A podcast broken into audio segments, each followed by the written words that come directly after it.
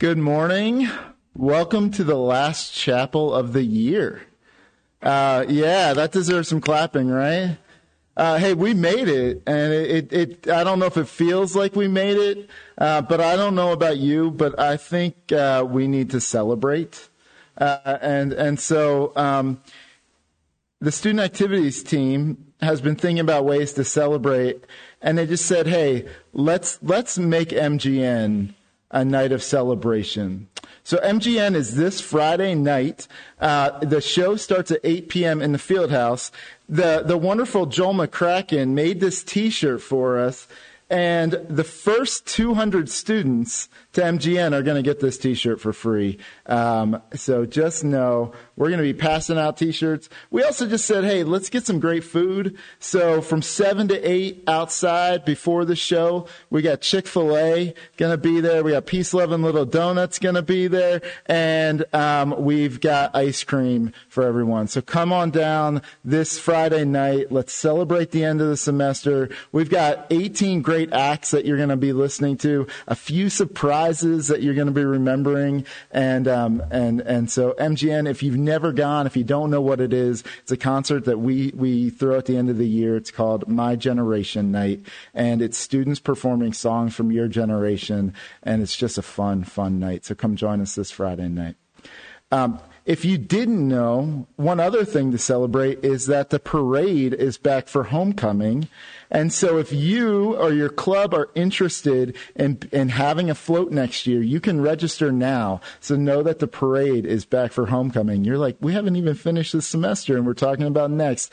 Hey, we want to look forward to some wonderful things. We've got a wonderful chapel. Uh, we, we pray that, that, that this day, um, we know we're, we're kind of all in the grind right now and feeling it. And we pray that this hour is one where you can reset your heart and, and focus on, on the living Christ. So let's enjoy chapel together.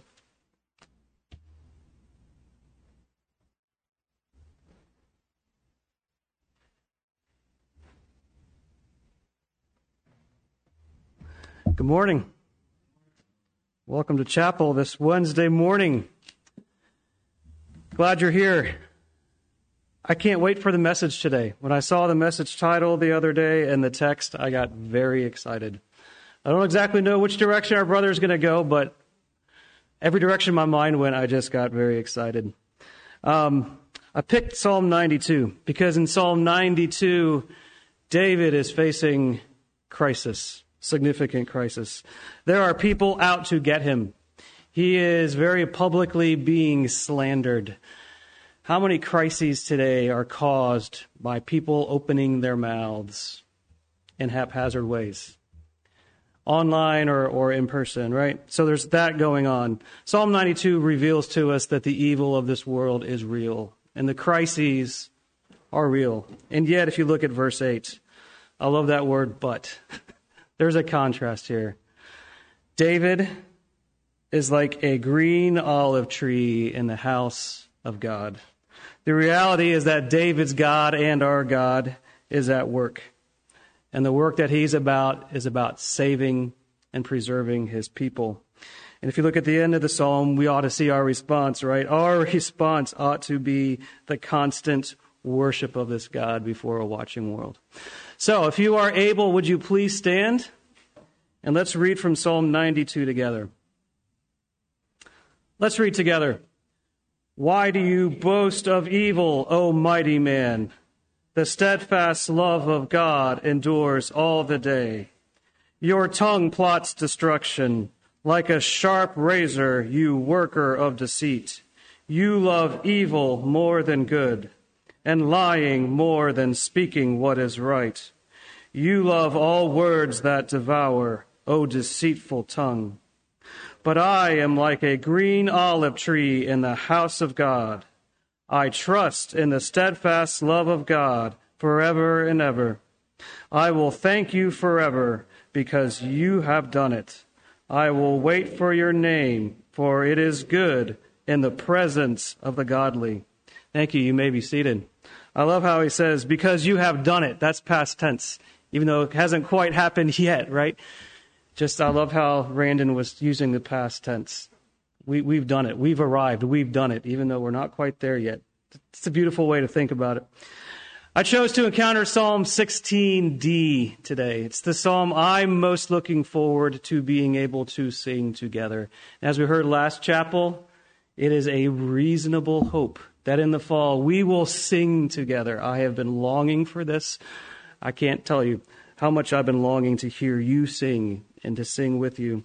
So I chose Psalm 16d. It's a prayer for God's preservation through temptation, that God would preserve us through crises, really, right? It's not, it's a good psalm to think about what we have to face this week and the next week. Uh, how do we see God's preservation in this psalm? We see it in the beauty of his people. You can encounter that even in the midst of final exams, right? We see it in his manifold blessings that he lavishes upon us. We see it in the fact that he promises to be with us. His presence is constant, whether or not we feel it. And the knowledge that he saves. If he can preserve us through death, he can preserve us through the papers, the presentations, the finals, and any other uh, valley of the shadow of death you may be facing. All right, so let's experience Psalm 16d together.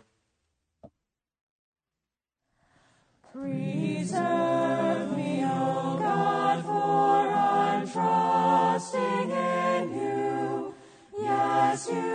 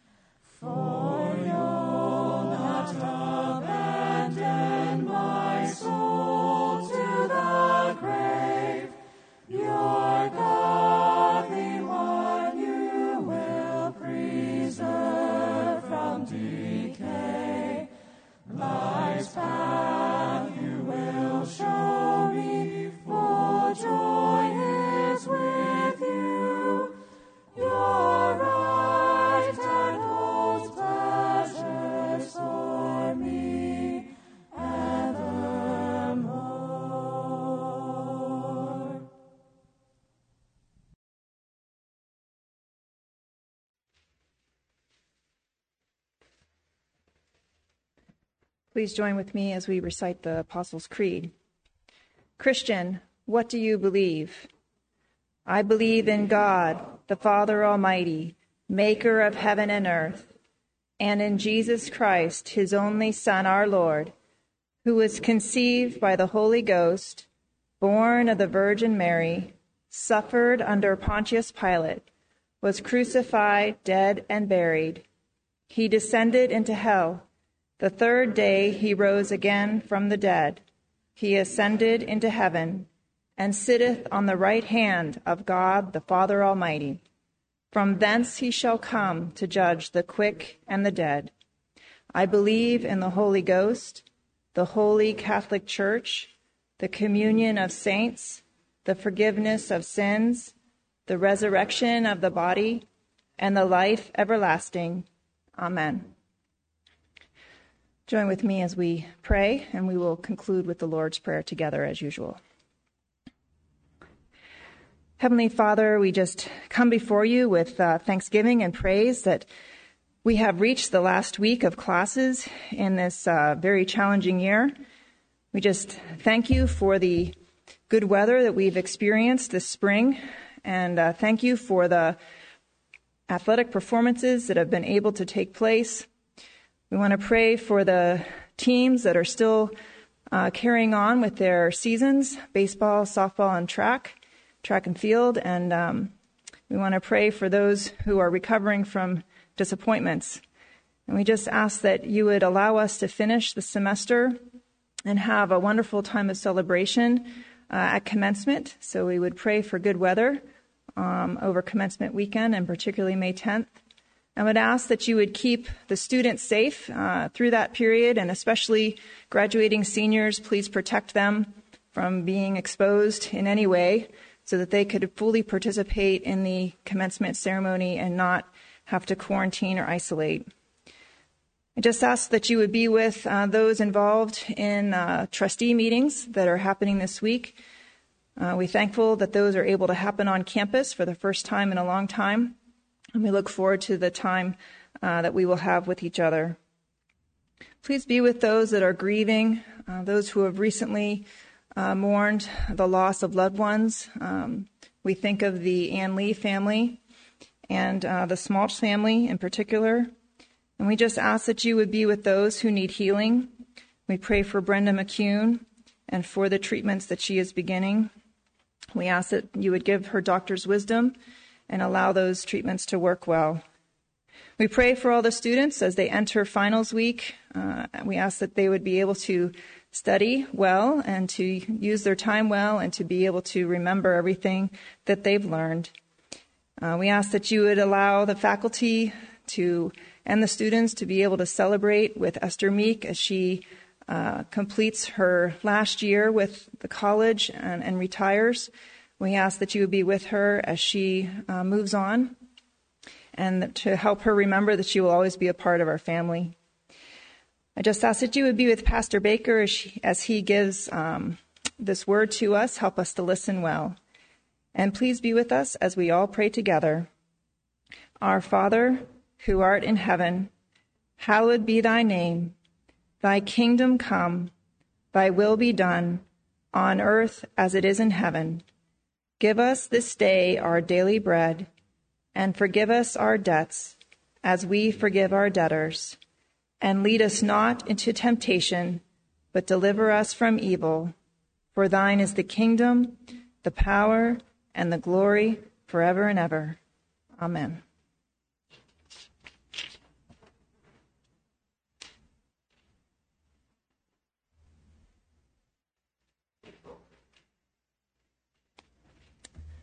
Revelations 3 7 through 13.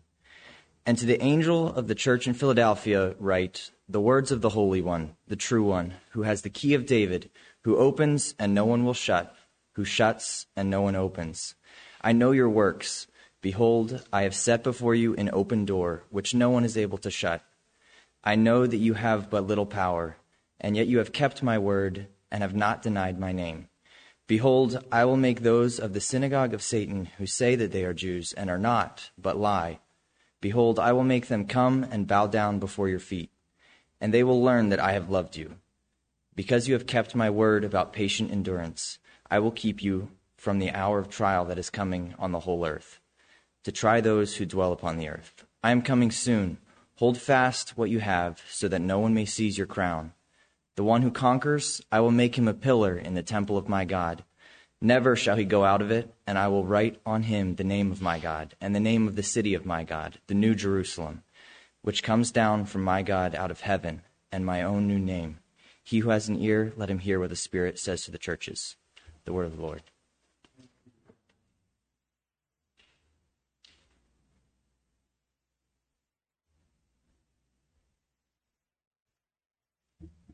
Good morning, Geneva. It is good to see you all in the house of the Lord. It's good to be in the presence of His people. Uh, I didn't realize this was the last chapel of the of the year. So, uh, Dr. Troup, again, thank you for allowing me to stand in this sacred space and to be a part of speaking God's word into the life of this community. Uh, don't take it for granted. And so, thank you for that. And thank you all for your welcome throughout the year. And uh, it has been uh, a great blessing to me. Amen. Amen. Um, I'd like to look at this text in the life of uh, the story of Moses that leads us up to God's calling of Moses to be the great deliverer of God's people out of Egypt. But I like to look at it under the context um, theologically of God's sovereignty and uh, the role of suffering in the life of God's people and his sovereign will and purposes in our lives uh, that are often not fun but necessary. Amen. And um, so pray with me and then turn in your uh, Bibles to Exodus chapter 2, uh, beginning at verse 11. Uh, Heavenly Father, I'm asking that the words of my mouth and the meditations of my heart would be acceptable in your sight, and that you would give your people ears to hear what the Spirit is saying to the church. And Lord, that um, you would use me, uh, even in my weakness, Lord God, to proclaim the powerful gospel of Jesus Christ. And so have your have that own way, Lord. Have that own way. You are the potter, and we are the clay. This we pray in Christ's name. Amen. Amen. Exodus chapter 2 and verse 11 reads uh, One day, when Moses had grown up, he went out to his people and looked on their burdens. And he saw an Egyptian beating a Hebrew, one of his people. He looked this way and that, and seeing no one, he struck down the Egyptian and hid him in the sand. When he went out the next day, behold, two Hebrews were struggling together. And he said to the man in the wrong, Why do you strike your companion? He answered, Who made you prince and judge over us? Do you mean to kill me as you killed the Egyptian? Then Moses said, was afraid and thought, surely the thing is known. When Pharaoh heard of it, he sought to kill Moses. But Moses fled from Pharaoh and stayed in the land of Midian, and he sat down by a well. Now the priest of Midian had seven daughters. They came and drew water and filled the troughs to water their father's flock. The shepherds came and drove them away, but Moses stood up and saved them and watered their flock. And when they came home to their father, Reuel, he said, How is it that you have come home so soon today? They said, An Egyptian delivered us out of the hand of the shepherds and even drew water for us and watered the flock. He said to his daughters, Then where is he? Why have you left the man? Call him, that he may eat bread. And Moses was content to dwell with the man, and he gave Moses his daughter Zipporah. She gave birth to a son, and he called his name Gershom, for he said, I have been a sojourner in a foreign land. During those many days, the king of Egypt died, and the people of Israel groaned because of their slavery and cried out for help. Their cry for rescue from slavery came up to God and God heard their groaning. And God remembered his covenant with Abraham, with Isaac, and with Jacob. And God saw the people of Israel, and God knew. The word of God for you, the people of God. Thanks be to God. Today, I want to talk about the personal crisis of God's calling. One of the hardest things to get people to truly believe is that God has a particular assignment on your life. One reason is that we normally don't see ourselves in our assignment as God does. We see ourselves in assignment through the rose colored glasses of our hopes and dreams for the world. We want our will to be done and our kingdom to come on earth. Or on the other hand, we see our lives through the difficulties and disappointments in life. It often takes we, we, see we see our life not through God's promise, but through the difficulties and disappointments that we go through and lack faith and trust in God. But the reality of our sojourn in Christ is this that it often takes rejection, time, and space, and prayer before we can see God's purpose for us instead of our dreams or disappointments about life. It takes failure, time, and space away from what we long for, and prayer for our vision to align with God's vision. It is like riding a bike. Often it just takes falling off the bike and time learning how to balance and pedal at the same time and the prayers of your parents before you found your coordination on your bicycle as a young boy or girl. So, the, so is the circumstance, Geneva, in the life of Moses, finding his purpose in God. God has protected and guided Moses' life in order to prepare him for his assignment to be the great deliverer of Israel from slavery in Egypt. And before the people can be free, God has to develop the perspective of the deliverer before he is ready to speak for and to the people of God. Could it be that God is developing you, students, to be a blessing to others and to advance the purpose of his kingdom in your life? But before he can commission you on the job to be his ambassador, he has to prepare you through failure, time, and prayer so that you don't mismanage his purpose because you let your problems become your passion. Let's take a closer look at how God uses failure, time, and prayer to prepare us for purpose. The first thing I see in the text is this God can use failure to prepare us for his purpose in our life. I coach my son, William, in Little League Soccer. And the other day I saw a little brother on the other team run off the field crying to his mother. I ran over and asked mom what was wrong, and she said he is mad because he doesn't feel like he's being successful. I thought this was a pretty weighty conversation on Saturday morning Little League Soccer, but nonetheless, this is how he felt and uh, everyone's trauma is at least real to them, right? The young brother had high expectations for his first season in soccer, and because he was not playing on the field how he envisioned himself in his mind, he abandoned the game altogether. So I ran over and told him that he's already a champion and he has to go out and give his best. And then he went back out and played hard because his vision and expectations were adjusted when I gave him a different definition about what the game was supposed to be like.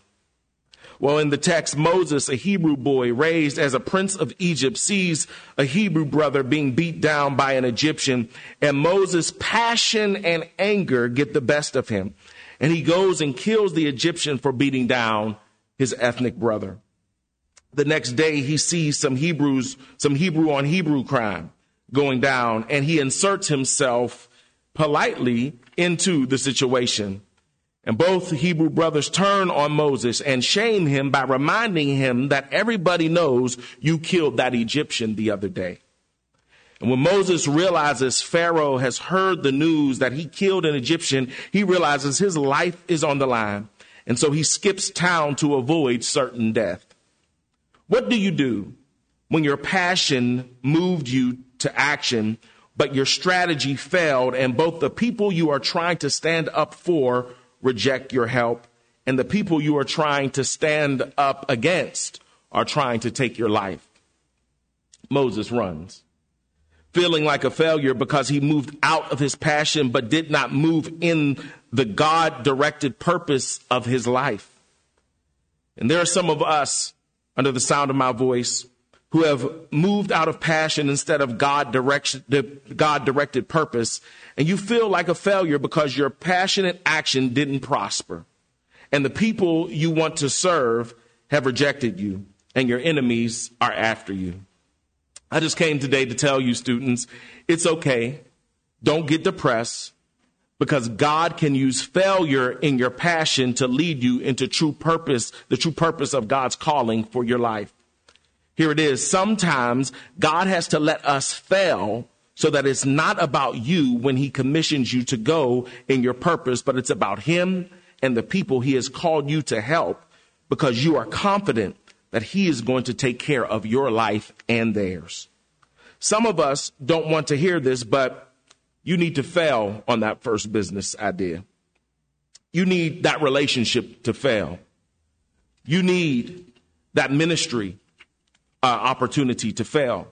You need the first deal on that house to fall through. You need to get fired from that job.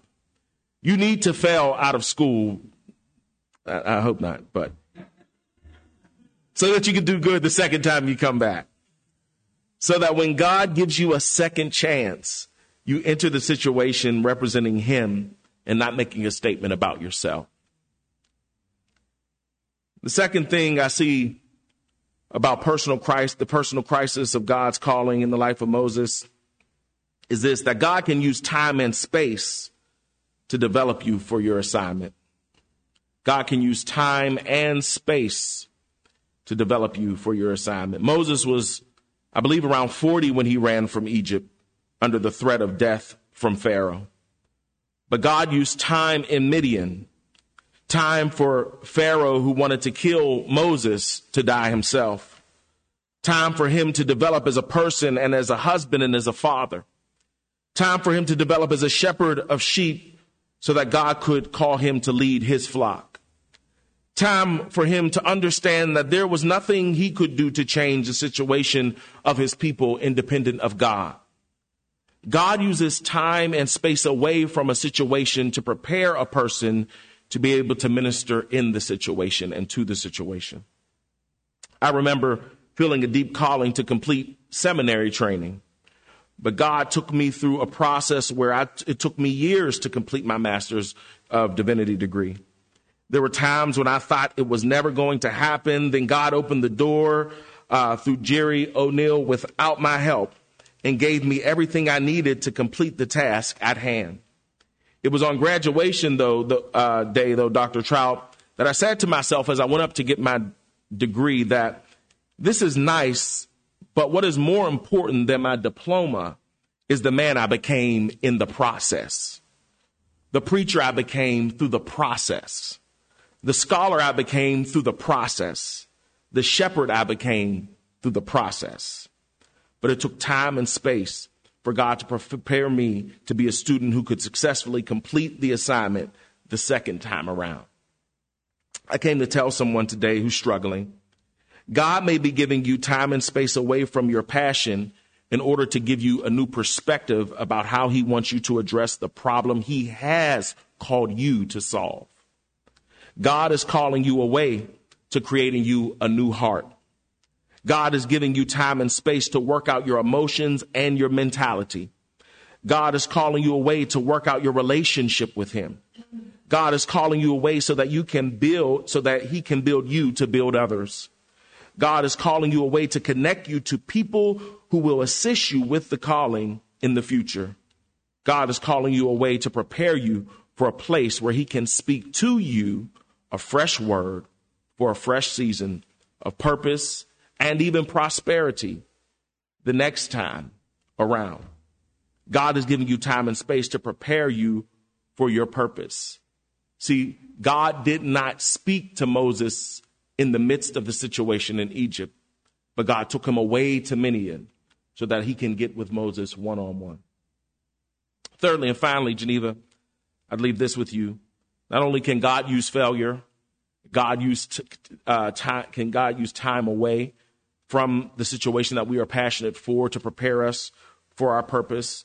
But God can use the prayers of the saints to develop you for your assignment. Come on, tell your neighbor it's not about you. Just one time, maybe. You turn and look at your neighbor and say, Neighbor, it's not about you.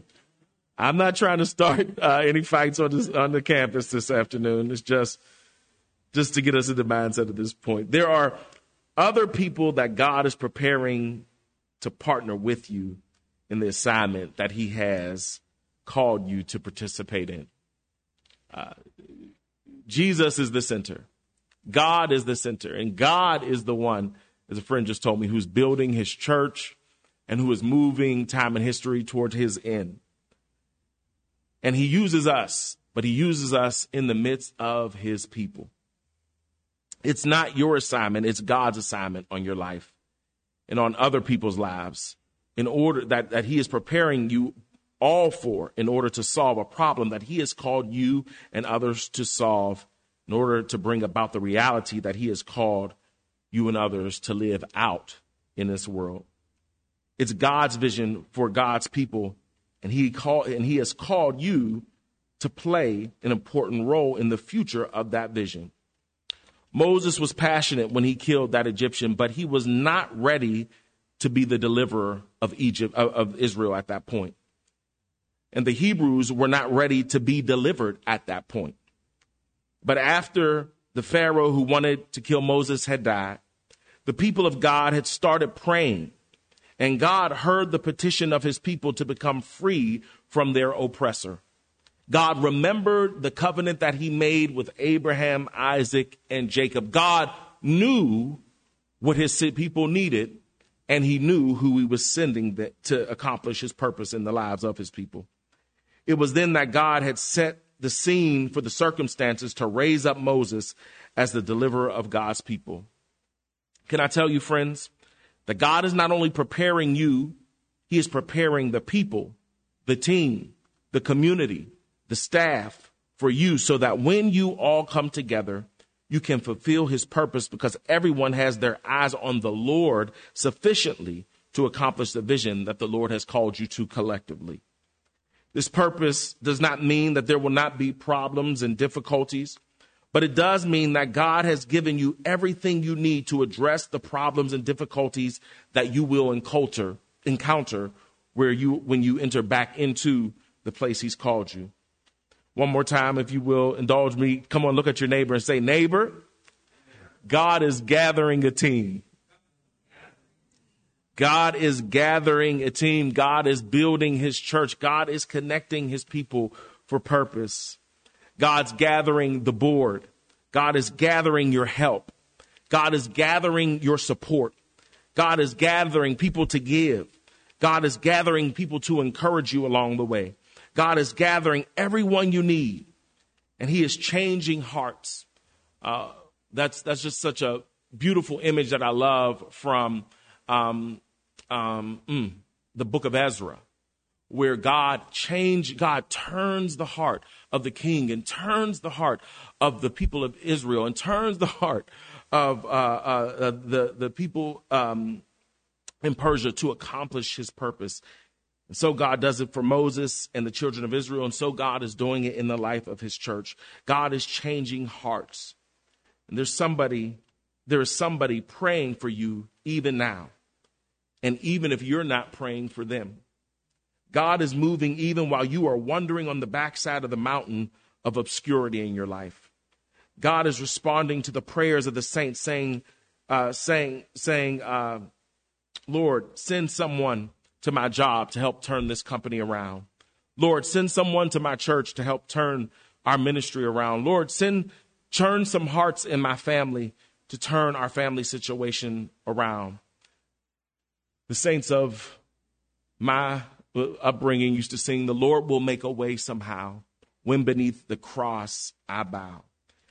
There are people praying for the Lord to send you and to send others into the situation to bring about his purpose. We see this in the life, all throughout the life of Jesus Christ.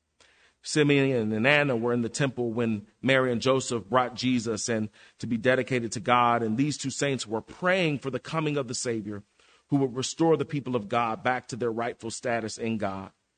The disciples left everything they knew to follow Jesus because God had prepared the people for the Messiah. And God is preparing people who are praying for you to come into their experience and bring the blessed giftedness and passion and determination for the kingdom of God to come and the will of God to be done in their experience. There is someone under the sound of my voice who is feeling like a failure. who is was wandering, disconnected from the people and the work they really uh, are passionate about and desire to do, and that God has even put in your heart. And you do not know that God has prepared people praying for you, praying to God about you, and God is preparing you through failure, time, and space, and the prayer of the saints to pursue his purpose and calling in your life. Don't run from your passion. Lean into God as he orchestrates the right environment for you to pursue your calling. Each day, students, I pray to the Lord um, that he make me content with where he has placed me. And I pray that I, I, and I, and I trust in God that where I am is where he wants to be, me to be because he is sovereign over all things. And because I am his son, I believe he's sovereign even over the painful places of my life. So I'm reminded that the Apostle Paul says that all things work together for good to those who love God and are called according to his purpose. I'm reminded that there were times in Jesus' earthly ministry that people uh, rejected him and, and persecuted him and mocked him, but yet he was doing the will of the Father.